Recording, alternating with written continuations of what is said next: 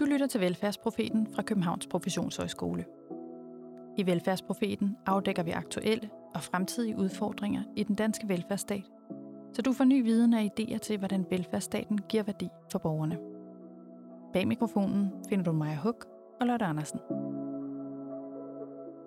Hele den der forståelse af, at vi tænker, at lejen er noget, der hører barndommen til. Det er der også mange voksne, der tænker, ikke? at lejen det er barndommen. Men det lejende, at det er sådan set hele livet, at det, øh, at det gør sig gældende. Især hvis vi bryder det ned i de her mindre dele, hvor vi kan sige, at det er der, hvor at vi faktisk tager nogle elementer ind, som trækker på lejen, men som ikke nødvendigvis er sådan leg i den forstand, at vi, øh, vi aftaler, nu sætter vi os ned og leger. Fordi man kan sådan set godt være alene, uden at vi har, har, har kigget på hinanden og har i tale sat nu det her en leg. Og det tænker jeg er en, en, ret vigtig, øh, en ret vigtig pointe i det. Øhm, og så bliver jeg sådan set også selv lidt, øh, lidt skærpet på det, da jeg sådan for nylig hørte Arne Villerslev fortælle om, øh, om hans øh, nye bog, øh, som jeg selvfølgelig ikke lige kan huske titlen på nu, men, øh, men, men hvor der i hvert fald er nogle rigtig gode pointer ind i det her med, at det lejende, det, det går altså helt tilbage fra begyndelsen af menneskealderen. Det er jo en måde at, at være i verden på. Altså, hvor han også har det her eksempel med, altså, buer og pil, ikke? fra jægersamfundet. Det er jo ikke sådan, så, øh, så der var en, der lige fik den idé, nu gør vi sådan her, og så bliver der snittet en bue og pil. Altså, der må have været en proces der, ikke? En undersøgende, eksperimenterende, nysgerrig, sikkert også uforudsigelig proces, og på et eller andet tidspunkt, så er det endt i, at der faktisk er noget, der minder om en bue og pil, som man kan gå på jagt øh, med. I dag skal vi tale om lejende læring. Vi vil undersøge sammenhængen mellem leg og læring. Er det muligt at stilisere leg på en måde, som fremmer bestemte læringsmål? Eller ødelægger overdrevet voksenstyring hele formålet med at lege? Derfor har vi fået besøg af vores kollega, lektor Stine Raab Roselius fra Københavns Professionshøjskole. Stine er en del af Playful Learning-programmet, som er et samarbejde mellem de seks professionshøjskoler i Danmark, støttet af Legofonden.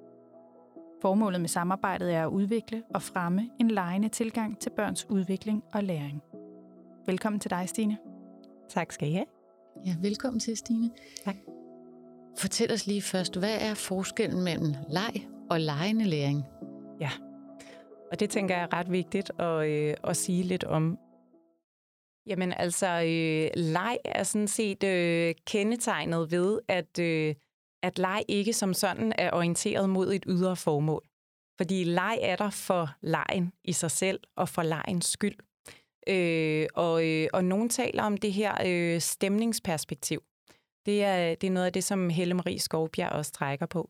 Og stemningsperspektivet siger meget fint, at øh, i lejen, der er, vi, øh, der er vi sammen om en særlig stemning og skaber en stemning gennem de, øh, de materialer, vi øh, benytter os af, og gennem de forhandlinger, som vi har med hinanden der selvfølgelig er relateret til, hvad det er for en leg, vi er sammen om. Og der findes jo så en række forskellige legetyper, vil man også tale om. Altså rolleleg, konstruktionsleg, fantasileg, konkurrenceleg, regleleg osv. Der er flere bud derude. Mm. Ja.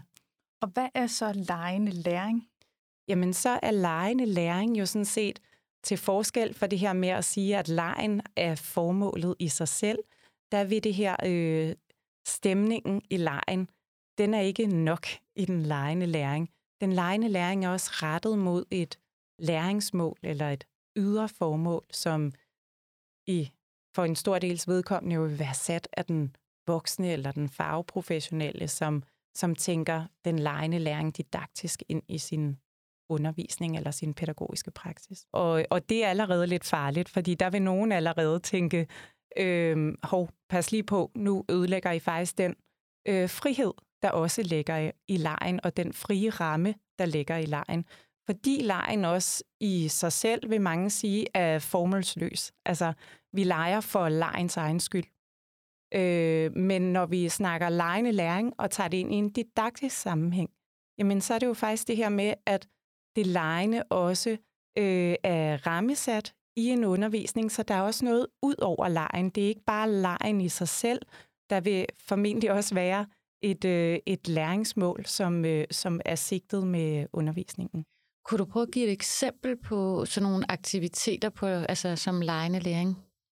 Jamen altså, øh, nogle eksempler kunne være sådan noget som altså ind i øh, den almindelige øh, undervisning, altså uden at jeg skal stille mig et sted, hvor jeg jo sådan kan tale som, som matematikunderviser, men alligevel kan pege på, at noget af det, vi har set i det projekt, jeg er en del af, jamen det er blandt andet det her med at, øh, at lave øh, forløb, hvor at øh, eleverne også bliver inviteret ind i at være aktivt deltagende, fordi det er noget af det, den lejende læring kan. Øh, den er også initiativstyret. Øh, den vil i nogen grad også være uforudsigelig og baseret på en undersøgende tilgang. Øhm, så man kan sige, at det her med ligesom at arbejde med det lejende, for eksempel i en matematikundervisning, hvor man kunne stille en opgave til, de, til eleverne, som handler om at, øh, at prøve at finde ud af, hvordan kunne man hurtigst øh, svømme over til Sverige, og, og hvordan kan vi regne det ud. Altså, der vil være nogle processer involveret der, som jeg ikke som lærer på forhånd kender. Fordi jeg lægger også noget ud til eleverne selv. Altså, så der er også noget, noget ansvar og noget medbestemmelse, som lægges over til dem, og som, for, for, ja, som forhåbentlig også kalder på, at de vil opleve et engagement ind i det, de bliver inviteret ind i. Fordi de også får lov til at være medbestemmende ind i, hvordan at de her, det her så skal udregnes, eller hvilke metoder og hvilke greb, der skal benyttes.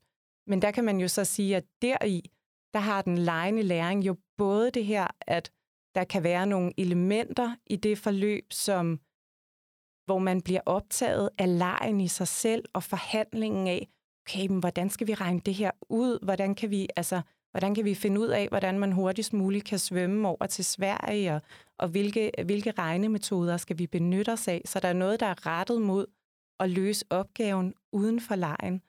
Men der er forhåbentlig også, hvis der opstår leg, og det kan vi jo ikke være sikre på, der gør. Altså hvis der opstår leg, så vil der forhåbentlig også være sådan en, en optagethed af, at at vi faktisk også bliver engageret i det, vi er i gang med. Det må også godt være sjovt, og det må også godt være, øh, være det her, som øh, jeg er ret glad for det begreb, som Lene Tango også har benyttet sig af, det her med at snakke om, om fuskeri. Altså, at man, man fusker lidt med det. Og det kan opleves som fuskeri, når det er, at vi også kommer til at, øh, at gøre læring til noget, som skal være sådan hele tiden det her sådan færdigpakkede mål derude, vi skal orientere os mod og ende ude ved. Så bliver alt det andet, der ligger udenom, hvor vi fjoller lidt, eller prøver os lidt frem, eller finder ud af, at det her ikke lykkes, så kommer vi til at tale om det som, som fuskeri. Men måske skal vi egentlig også bare til at være bedre til at, øh, at sige, at det der fuskeri, og det der, der, der måske udefra kan se unyttigt ud, det må faktisk godt, det må godt være der. Og ligesom vi kan opleve, at børnene fusker lidt, mm. kan de også godt opleve, at vi voksne fusker lidt, hvis vi i scene sætter noget som en leg, men vi alligevel har et formål med den leg. Altså kan børnene også føle, at, øh, at der er noget snyd, eller at vi er uautentiske eller uærlige, fordi de godt kan mærke, okay, det er pakket ind som noget, der skal være for sjov, men det, de vil jo noget med det. Jeg tænker i hvert fald, det er, det er rigtig vigtigt at være tydelig der. Altså, fordi hvis det bare er for sjov, jamen så skal man også være tydelig med, at det er bare for sjov. Altså, så er det det, så er det, det der er rammen. Men man må ikke, altså jeg tænker, man skal lade være med at pakke noget ind som for sjov, når der også er et, et andet mål med det. Men når det er sagt, så tænker jeg sådan set ikke, at det er afgørende, at man, man skal ud og sige til sine elever, nu skal vi rigtig lege. Det her bliver rigtig sjovt, kan I tro. Altså, fordi det her med at tænke den lejende læring, det kan sådan set også godt bare være, være den her sådan, det didaktiske baggrundstæppe, man har med sig som, som underviser i sine overvejelser. Ikke? Men selvfølgelig vil man også, tænker jeg, nogle gange kunne opleve, at, øh, at det, man sætter i værk øh, og bringer i spil, jamen, at det ikke, altså, det ikke bliver modtaget, som jeg havde håbet på. Så det, det tænker jeg er en fordring, man er nødt til at have med sig. Også når det er, at vi især sådan tænker, jamen, at vi, vi bringer noget lejende ind i nogle sammenhænge, øh, hvor at øh, det også kræver, at vi gør lidt ved, ved rummet og, og ved rammerne. Ikke? Altså det her med lejens orden, som jeg snakkede om. Altså fordi inde i undervisningslokalet, der er jo også nogle positioner og nogle roller, som eleverne er vant til og vant til at være i. Så det er også noget med, hvad det er, de har af erfaringer øh, og, og kompetencer ind i at arbejde på andre måder end altså jeg synes altid, det er sådan lidt farligt at snakke om den her klassiske eller traditionelle undervisning, for jeg synes ikke, det er sådan, så vi skal tænke den dikotomi ind i det. Men, men hvad man har af erfaringer med, med undervisning er ret afgørende, ikke? Altså for om de bider på, altså om de kan se meningen med det. Øhm, og så tænker jeg, at der også er noget med, at man er nødt til at tænke i, jamen, hvad er det, der skal, hvad er det, der skal være med til at, at invitere til den her legestemning? Hvad for nogle materialer skal der være? Hvad for nogle remedier skal vi have? Øhm, og der kan det godt være, at vi ikke altid skal klæde os ud, fordi hvis vi skal klæde os ud, så vil der være nogen, der står af på det, som, som ikke har lyst til det, som ikke vil være med.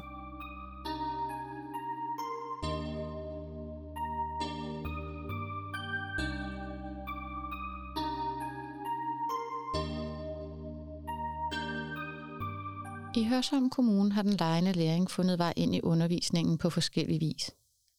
De har blandt andet arbejdet med escape rooms, og de har haft projektuger, hvor de lokale skoler er blevet forvandlet til små lokalsamfund. Og i år har alle kommunens folkeskoler deltaget i den landsdækkende teknologiturnering Lego League Challenge.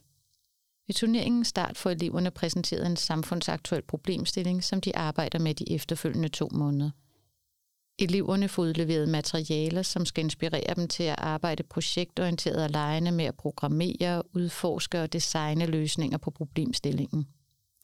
Og ved projektets afslutning præsenterer de deres arbejde til en lokal turnering. Jeg hørte om projektet, fordi min yngste datter Ingrid går i 6. B på Userød skole i Hørsholm Kommune.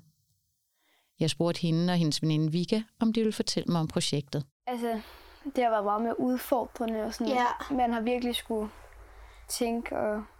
Ja. Ja, man har virkelig... Men det er også sjovt, fordi det er jo også en anden måde at lære på, så det er måske mm. mere en måde, hvor man lærer os at være mere nysgerrig, og man, kommer, man får mere lov til at bevæge sig, i stedet for Ja. bare at sidde på en stol og kede sig. Men det er bare det her med os, at man virkelig skal tage sig sammen og bruge sin hjerne, og det er ikke bare, altså sådan som vores lærer sagde, at for sådan starten, alle, er, alle i hver gruppe har en rolle, så man kan ikke bare sidde og lave ingenting. Alle i gruppen har en rolle.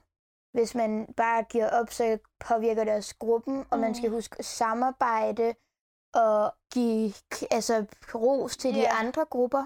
Fordi at det er ligesom det her, det er jo et projekt, det er ligesom det her med, at vi alle sammen skal finde en fremtid sammen. Mm. Og I siger det her med, at det var sjovt. Hvad er det, der har været sjovt ved det? Altså prøve noget nyt, noget som man ikke har gjort før. Ja. Det og bare være kreativ og få lov selv at være med til at bestemme, hvad der skulle ske. Mm. Vi har fået lov til mere selv at lave noget, end lærerne har bestemt. Lærerne har sagt noget, vi skulle gå ud fra. Altså, der for eksempel, vores gruppe skulle la- ud og, og lave en sang, så er det det, vi skal. Så det bestemmer lærerne, men det er jo, ellers så bestemmer vi alt selv, næsten stort set.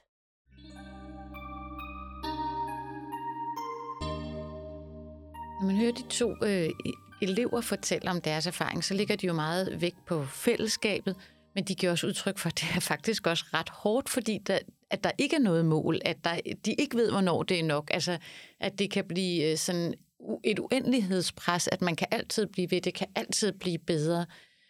Er der, hvordan, er der en balance mellem, at det også kan næsten blive et pres for børnene, den her lejende læring? Ja, altså både over det måske, altså der tænker jeg, at det måske ikke handler så meget om det at arbejde med, med lejende læring, men måske mere også sådan en, en, en tænkning om læring, som, øh, som lidt har farvet vores måde at, øh, at drive skole på. Ikke? Altså det her med hele tiden, altså at vi har skolet vores elever ind i den her forståelse af, at lære at lære, og hele tiden, altså hele tiden have det der selvrefleksive blik på sig selv og egen læring. Hvordan kan jeg blive bedre? Hvordan kan jeg optimere mig selv? Øh, og jeg tænker ikke, at, øh, at lejende læring er noget, der ligesom pusher i den retning og skubber på det, men måske mere, at vi skal hen i og insistere på, at med den lejende læring, jamen, så behøver vi sådan set ikke altid tænke i, hvis jeg gør sådan i denne her ramme, jamen så vil det også fordre min læring sådan her. Altså jeg tænker mere, det lejende faktisk er et sted, hvor vi, øh, hvor vi forhåbentlig, hvis det lykkes at, at få rammesat det for en gruppe elever, jamen at så vil de også fortabe sig i det, der er det lejende. En gang imellem i hvert fald. Og måske have mulighed for at stille sig lidt ved siden af den der, næsten har jeg lyst til at sige, evigt sådan selvrefleksive øh, position. Ikke?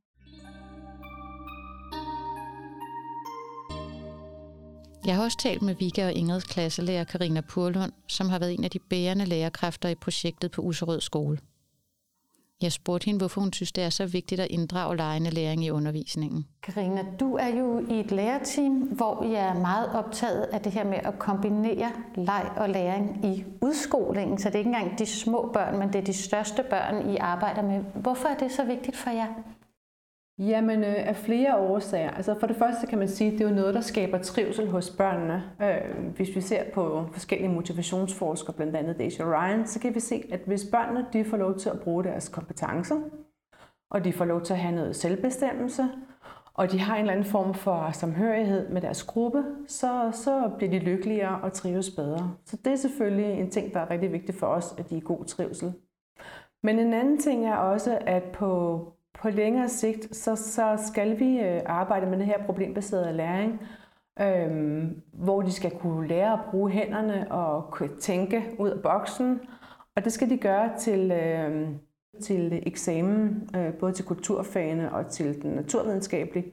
Der skal de også kunne lave projekt. Og når jeg siger projekt, så kan det jo være et produkt. Øh, det kan være et maleri. Øh, det kan være noget, man har bygget i træ eller ler. Men det kan også være et øh, skuespil, øh, det kan være en podcast, øh, det kan være mange forskellige ting. Så man skal faktisk bruge den her lejende læring, at der skal man bruge hele vejen op igennem udskolingen. Så hvor fri er lejen, når I snakker lejende læring? Man kan sige, at eleverne tror, at det er helt frit. Men vi har på forhånd øh, skabt nogle rammer for dem, så man kan sige, at inden for de rammer er det relativt frit. Så hvis jeg lige skal tage et eksempel i Lego League. Øhm, I Lego League hed øhm, udfordringen, at vi skulle øhm, arbejde med, øhm, det hed øh, Superpowered. Og det, som vores 6. årgang ligesom skulle finde en løsning på, det var, hvordan man løste verdens energikrise. Et meget stort projekt for sådan nogle unge mennesker. Så det vi gjorde, det var, at øh, først så havde vi vores øh, naturvidenskabelige øh, lærer på banen, der fortalte om energi i det hele taget. Øhm, og bagefter øhm, så talte vi så om, øhm, hvilke projekter er der på nuværende tidspunkt i, i gang. Øhm, men inden vi fortalte eleverne om det, så havde vi på forhånd læst masser af dokumenter selv, også øh, lærer, og havde udvalgt dem, som vi synes, der var mest eksemplariske på de forskellige energikilder. Plus vi havde også set på, hvilke der var up to date, altså der var nye. Der var en kæmpe database, så vi havde udvalgt øhm, cirka 20, og inden for dem kunne de vælge. Hvis de selv skulle have valgt, havde det været alt for uoverskueligt, og så tror jeg så at det ikke, vi var noget mål med projektet. Så de valgte for inden for 20, i stedet for inden for måske 200, eller der var flere. Så inden for dem kunne de vælge. Men det her med at finde balancen mellem elevfrihed og stilisering, det er ikke noget, der er kommet af sig selv. Det er noget, lærerne har drøftet og diskuteret i lærerkollegiet, fortæller Karina. Vi har talt om, hvor meget stilisering skal der til. Der er nogen, der tænker, øhm, at når det er de her projekter og lejende læring, vi arbejder med, så, øh, så giver man lidt slip på eleverne og lader det være op til dem, hvad de vil. Og det vi har har talt med, og jeg tror også på grund af vores erfaring, vi både har haft 9. og nu er nede og have de her 6. klasser, det er, at vi føler, at på denne her, i den her aldersgruppe, der er der behov for, for, for, for mere stilisering, altså i hvert fald i form af rammer, at de kan vælge imellem. Øh, så der er behov for mere stilisering, og også i forhold til guidance. Øh, der er mere behov for det. Man kan ikke læne sig tilbage og så tænke, at eleverne nok selv kan finde ud af det.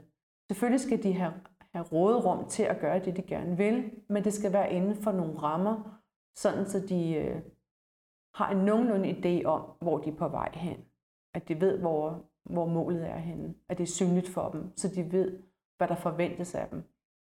Øhm, og der er der nogle lærere, der mener, at, øh, at de selv skulle, skulle finde ud af det. Jeg vil sige, det som vi forestiller os, der her i Legolik, der har vi skabt det her ramme for dem, og når vi kommer videre til næste år, hvor de skal have Edison, så træder vi et step tilbage, og så bliver rammerne øh, noget større. Men vi vil stadigvæk være der til at, at gribe dem, hvis de kommer på gale veje, og til at pege dem i en rigtig retning. Men i stadigvæk igen med udgangspunkt i, at de selv finder på, hvad de skal.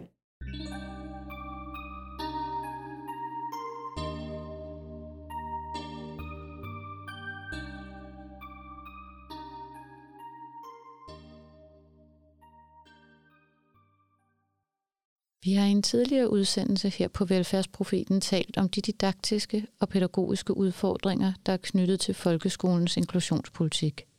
Derfor var jeg nysgerrig efter at høre, om lejende læring kan være et hjælpsomt redskab i forhold til de elever, som har svært ved at finde sig til rette med den mere traditionelle undervisning. Det her med inklusionsskolen er noget af det, der har fyldt meget, og de børn, der har det vanskeligt. Noget andet, der fylder meget, det er også det her med, at drenge sakker bagud for piger, og der er også noget med, at øh, børn for uddannelsesfremmede hjem, de har svære ved at klare sig godt i folkeskolen. Mm. Er de bedre eller værre stillet, hvis man trækker lejende læring ind i skolen? Det er jo en, en øh, stor gruppe, du nævner, du nævner der. Øhm, så, så ligefrem at skære over en kamp, om de er bedre eller værre stillet. Altså jeg tænker, at, at man kan være vanskeligere stillet, øh, hvis man i en, en daginstitutionssammenhæng eller skolesammenhæng ikke har så mange erfaringer med at lege med sig, eller kun har en bestemt type erfaringer med en bestemt type lege. Altså, hvor at der kan være det her behov for, at den voksne også er med til at øh, gå foran, at vise vejen, at, øh, at gå ind i lejen. Ikke? Det er jo også noget af det, vi, øh, vi også kan se i nogle af de evalueringer, der er lavet af, af den nye styrkede læreplan i dagtilbudene. Der er noget af det, som, øh, som, som den rapport viser jo også det her med, at der er faktisk behov for, at de voksne i større udstrækning går ind i øh, lejene og deltager i lejene, netop for at, at understøtte øh, børnenes deltagelsesmuligheder. Ikke? Og det kan jo godt stå lidt i modstrid, eller for nogen i hvert fald stride lidt i forhold til den her tanke om, jamen vi skal også passe på at, øhm, at sætte lejen for meget på formel. Altså, at vi vil noget med børnene. Fordi så, øh, så fjerner vi det der øh, det frie element i det. Ikke? Øhm, og det, øh, det tænker jeg er en god opmærksomhed. Men jeg tænker også, at det er noget med også at have med, at det ene udelukker ikke det andet. Altså, så der kan godt være det her både og. Der kan godt være både det frie, altså de tidspunkter, hvor vi siger, her blander jeg mig ikke. Der får de bare lov til at, at fjolle og, og, øh, og finde ud af, af lejen og rammerne og betingelserne selv. Og så er der andre sammenhænge, hvor at man går ind i det, ikke? og med til at, øh, at understøtte øh, forhandlingerne, og måske med til at sætte lejen i gang, eller bringe lejen videre. Kunne du prøve at sige noget om balancen mellem at give eleverne fri og så stilisere øh, eller facilitere legemuligheder i undervisningen?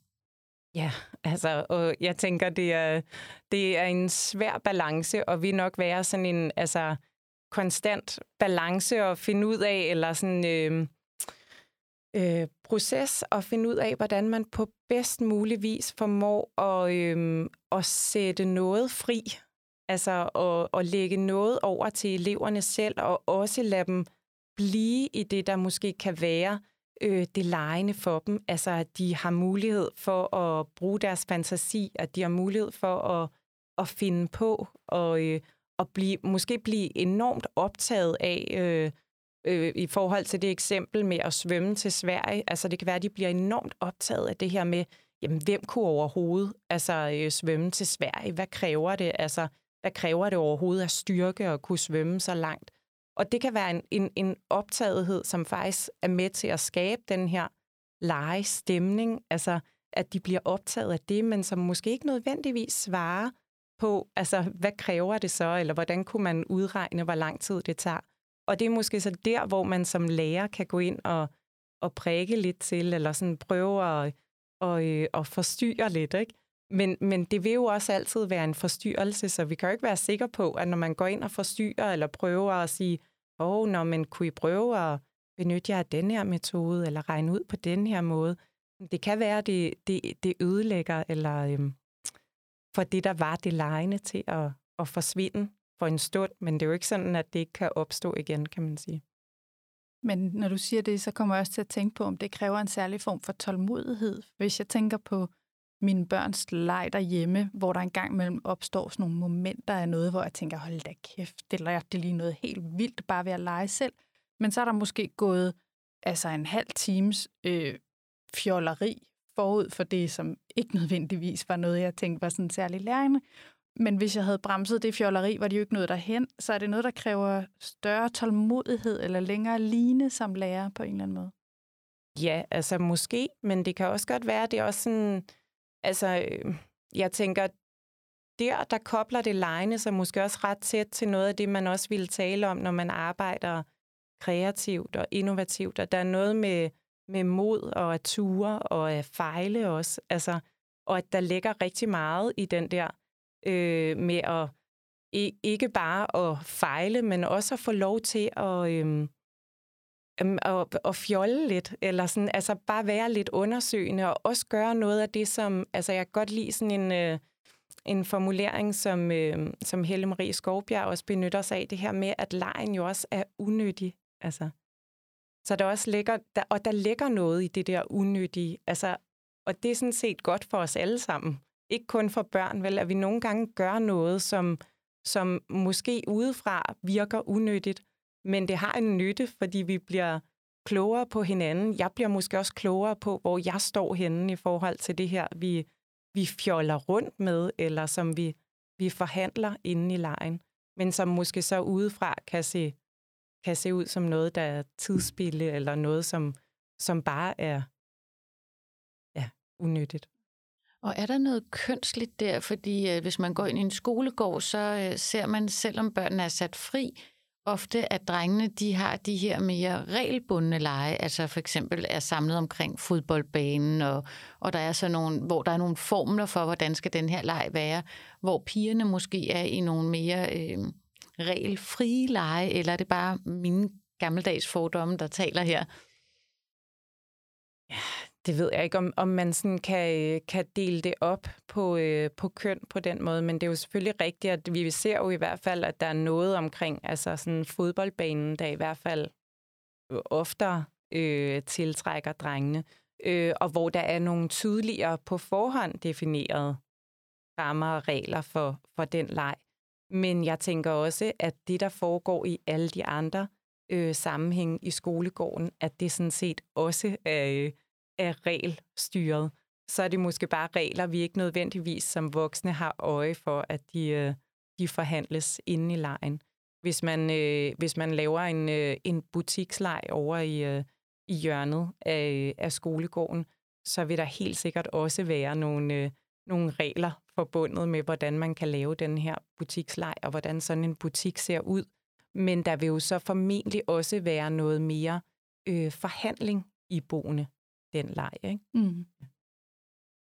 Pædagoger i børnehaver, de er jo tit opmærksomme på, øh, at nogle børn er bedre til at lege end andre, og det har kæmpestor betydning for deres sociale relationer. Hvordan hjælper man de børn, som er på kanten ind i lejen? Ja, altså, og det er jo øh, super væsentligt, fordi jeg tænker jo i sig selv, så er det her med at, øh, at, at arbejde med det lejende, det er jo en, en tilgang, som man kan bruge en gang imellem.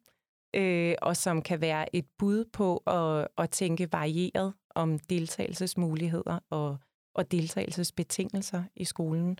Og det er jo sådan set ret afgørende, når nu vi har en, en, øh, en stor gruppe øh, af børn, som er forskellige, som har forskellige behov og har og også bliver engageret og motiveret af noget forskelligt.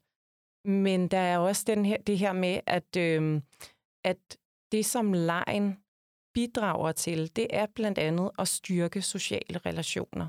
Øh, og styrke det her med at indgå i det sociale, og også lære sig selv at kende i det. Men man kan også tale om, at lejen har sådan en, altså den har en orden, den har en logik. Altså så for at være en del af lejen, så skal man på en eller anden måde også forstå det lejenes betingelser og rammer. Øhm, og det, det kræver, at man, man kan det. Det kræver, at man har kompetencerne til det. Så der er også sådan en dobbelthed i det, ikke? fordi man kan godt sige, jamen det lejende vil kunne understøtte nogle andre deltagelsesmuligheder, men det kræver også, at man, man bliver inviteret ind i det, at man kan være med i det. Og der ligger jo en opgave for, for den fagprofessionelle eller for den voksne i det, at være med til at understøtte og, og, og facilitere øh, børns deltagelse i lejen. Fordi der vil bestemt være nogen, som vil opleve, at det kan være øh, vanskeligt at finde ud af, hvad, hvad reglerne og rammerne er øh, for det lejende. Nogle gange så fremstår det jo også mere ustyrligt, hvis det er, at vi, vi sætter noget fri og, og lægger noget ud til eleverne selv og, og, øh, og gør brug af medbestemmelsen osv., som jo har en masse øh, positive kvaliteter, men som jo for nogen også vil gøre det forvirrende og svært at orientere sig i. Altså, så det er ikke, det er ikke for alle, men, øh, men altså, man kan også lidt forsigtigt sige, at, at det lejende kan jo heldigvis også være med til at understøtte nogle andre deltagelsesmuligheder. Så der vil bestemt også være nogle af dem, som har svært ved det meget øh, stillesiddende, øh, som måske kan, øh, kan bidrage af og, øh, og arbejde mere med det lejende og få, få sig selv mere i spil.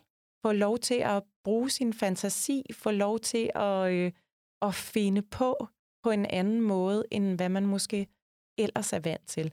Det er i hvert fald, øh, det er i hvert fald noget af det, øh, der viser sig i, øh, i praksis, kan man sådan lidt forsigtigt øh, sige. Ikke? Karina Purlund fortæller, at hun også oplever, at hun som lærer får øje på nye kompetencer hos eleverne, som ikke kommer til udtryk på samme måde i den mere traditionelle undervisning. Noget, som vi har observeret, og det her det er hver gang, vi har observeret det her. Vi har øh, nogle elever, som vi måske tænker, de er måske ikke så gode til så mange ting, men det er dem, der brager igennem, når vi har sådan nogle forløb her. Og det har vi set gentagende gange. Øh, det er utrolig imponerende at se, for der kommer deres kompetencer nemlig i spil. Nogle kompetencer, som vi måske ikke ser, når de sidder inde og skal lave en læsetest eller matematiktest. Men det er lige præcis dem, som er utrolig dygtige og super motiverede, når vi har sådan nogle forløb som det her. Og nu taler vi om det som noget meget positivt, det med at bringe det lejen ind i, som et lærende element. Men kan det også virke demotiverende for børnene, at man bringer leg ind i læringssituationer? Ja, det tænker jeg jo godt, det kan. Altså fordi at øh, der, vil jo, øh, der vil jo være legetyper, tænker jeg også, som, øh, som nogen øh, vil finde mere befordrende end andre. Øh, man kan tage det over på sig selv også, ikke? Og, øh, og prøve at, at forholde sig til forestillingen om, om, om man kunne have lyst til at skulle, skulle træde ind i en rolle i en bestemt sammenhæng. Og det vil for nogen øh, være for stor en forstyrrelse. Det vil være for svært. Øhm, det, vil, det vil også føles lidt provokerende at, at skulle inviteres ind i. Øhm, og så kan det godt være, at man er nødt til at gå en anden vej. Øh, så kan det godt være, at man er nødt til at gå lidt... Øh, gå lidt mere langsomt til værks, og måske øh, trække på nogle, øh, nogle elementer, som, øh, som eleverne kender til, men som ikke nødvendigvis er så farlige. Øh, noget af det, jeg har været med til at, at arbejde med, nu er jeg jo så underviser i videreuddannelsen, men noget af det, vi har arbejdet med, det er blandt andet sådan noget med at tænke i, sådan en som flipflappen. Kender I den? Mm-hmm. Yes. Ja, den der, man øh, sidder og viser med hænderne her med. Altså, de fleste af os kender flipflappen, ikke? Altså, og det, det som et værktøj, altså, er sådan set et, kan være et lejende greb ind i undervisningen. Altså at arbejde med det som, et, øh, som en måde at øh, understøtte dialogen mellem eleverne, eller mellem de studerende, som er dem, jeg har med at gøre. Ikke? Altså, som er noget, der, øh, der måske også er lidt ufarligt, men alligevel også øh, forstyrrer en, en samtaleproces på en måde, øh, som, som kan være meget befordrende, ikke? Altså, som måske kan forstyrre lidt af den der følelse af, at øh, uh, nu skal jeg svare det rigtige, og, og hvad, er mon, altså, hvad er mon det mest rigtige at sige i den her sammenhæng? For bare det at have den der flip-flap mellem os, jamen så sker der også et eller andet, der bliver sådan lidt sjovt og lidt, altså så vi også kan få lov til at fjolle lidt med det, og måske skal man også lige huske, hvordan er det, man folder den der flip-flap, og, og det kan være, at der netop også opstår det her med at forhandle, hvordan skal den se ud, hvad farve skal den være, og det er, ikke, det er ikke det, der er læringens formål, for det, der ligger noget med den dialog, der så skal være øh, på baggrund af flipflappen, men, men, men der opstår noget, ikke, som på en eller anden måde kan være, øh, måske kan være et lettere greb for nogen, end det at skulle øh, træde ind i og tage en rolle. Nu er jeg jo selv barn af sådan slut 70'erne, start 80'erne, hvor at øh, alle skulle være lige, så jeg kan huske, da min ældste datter, der skulle være med til det første sådan forældrearrangement, der arrangerede vi en konkurrence, og da den sluttede, så, så var vi sådan de voksne og sagde, nej, men de er jo lige flotte, alle vinder. Og de næste efterfølgende ni år, der måtte jeg bare høre fra drengene i klassen sådan, altså, hvis det skal være en konkurrencelotte, så skal der være en vinder. Vi skal ikke have det der med, alle er lige. og, og så samtidig så oplever jeg også nogen, som altså, kan føle sig presset af det her konkurrence. Det kan føles ligesom nogle af de tests, som de jo også oplever rigtig meget i skolen. Kunne du sige noget om det her med, hvordan konkurrence på den ene side kan virke motiverende, og på den anden side måske også kan virke altså sådan usikkerhedsskabende for andre børn?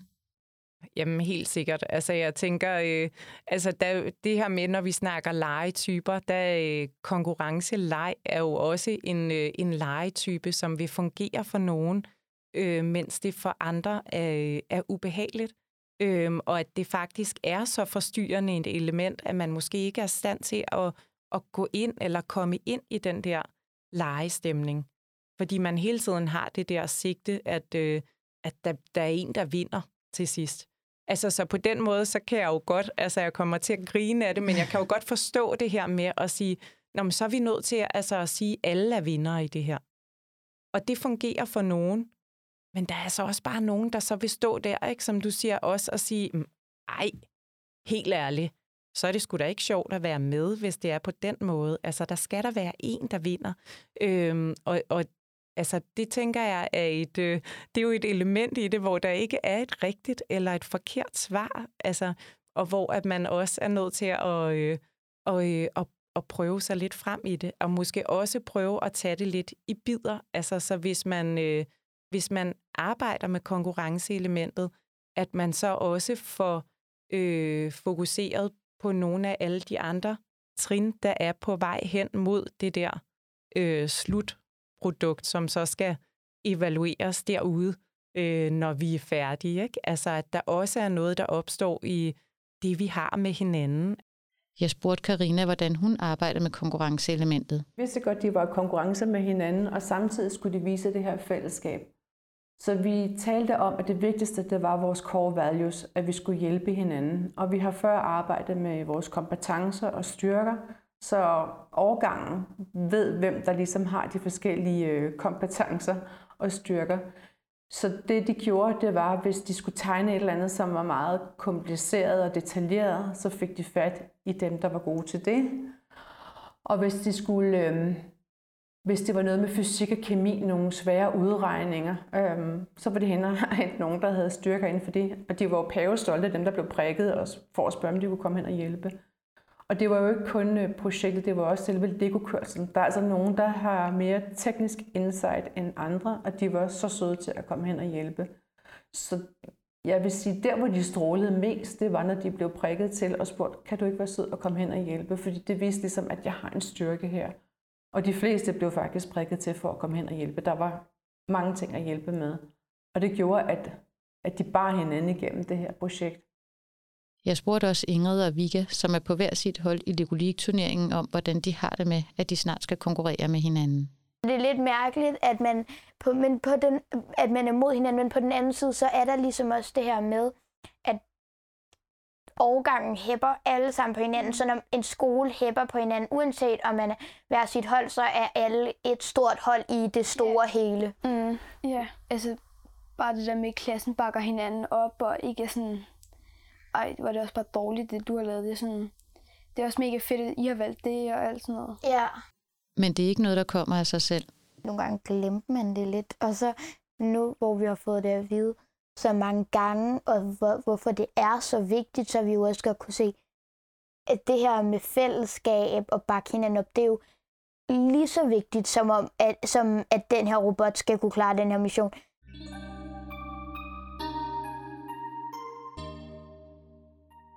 Nu har vi talt om leg, som hører til måske mere i de mindre klasser, altså når vi snakker om butiksleg eller og de her rolleleje.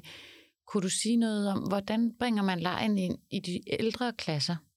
Ja, fordi der tænker jeg, at den lige så vel altså, øh, har en plads, og især også i forhold til noget af det, der har øh, der også har været i spil gennem de seneste år, ikke? at vi ser undersøgelser, der viser, at især, øh, især udskolingseleverne, de øh, synes, det er kedeligt. De øh, mister motivationen, de føler sig ikke engageret. Og noget af det, de jo selv siger, det er jo det her med, at det, det, der giver motivation, det er at blive inddraget. Det er at få medbestemmelse. Så der er masser at hente i det lejende der, og i det lejende greb. Og netop også sådan ind i hele den her sådan, øh, opmærksomhed, der er lige nu på praksisfaglighed. Altså, at vi ikke nødvendigvis skal, skal dyrke det der boglige alene, men at det faktisk også handler om omsætningen at bruge kroppen, at arbejde anvendelsesorienteret. Øhm, og der tænker jeg, at der vil være masser af, af lærere ude i udskolingen, som forhåbentlig øhm, har, har blik for og øje for nogle gode greb øh, til at arbejde mere lejende. Altså bare i det her med at tænke i, jamen, hvordan kan man, øh, hvordan kan man arbejde med, øh, med noveller på en måde, som kunne være mere lejende. Altså, der er set nogle eksempler på, at, øh, at man for eksempel kan tage nogle af de her karakterer i en, øh, i en novelle og sige, okay, men hvis vi skulle, hvis vi skulle arbejde med det her i, som en YouTuber, altså hvordan ville en YouTuber formidle øh, sin, sin øh, hverdag og sit liv øh, med blik ind i den her øh, novelle. Ikke? Altså, der taler det ind i noget, som er genkendeligt for mange unge mennesker, og som måske også er til at, øh, er til at omsætte i forhold til, øh, til den måde, de forholder sig til verden på. Det er meget interessant at høre om, Stine, og især det her med at få opløst den dikotomi, som jeg tror måske nogen godt lige kan tænke, der kan være mellem leg og læring. Og så synes jeg, der er noget af det her med at øh, få komme måske en lille smule væk fra den her selvrefleksivitet, som vi alle sammen går rundt og har konstant, og ikke mindst vores børn har konstant, fordi leg jo også er et sted, hvor man måske kan glemme sig selv og fortabe sig, som du også siger det. Så øh, jeg synes, du er kommet med nogle gode bud på også, hvordan kan vi give de her invitationer til børnene, og så, øh, og så give lidt mere plads til, at de kan fjolle og huske. Så øh, tusind tak skal du have for det. Ja, tak. Og tak til lærer Karina Purlund og de to elever i 6. B på Userød Skole, Vika Holten Olsen og Ingrid Sofie Andreasen, som delte deres erfaringer med lejende læring.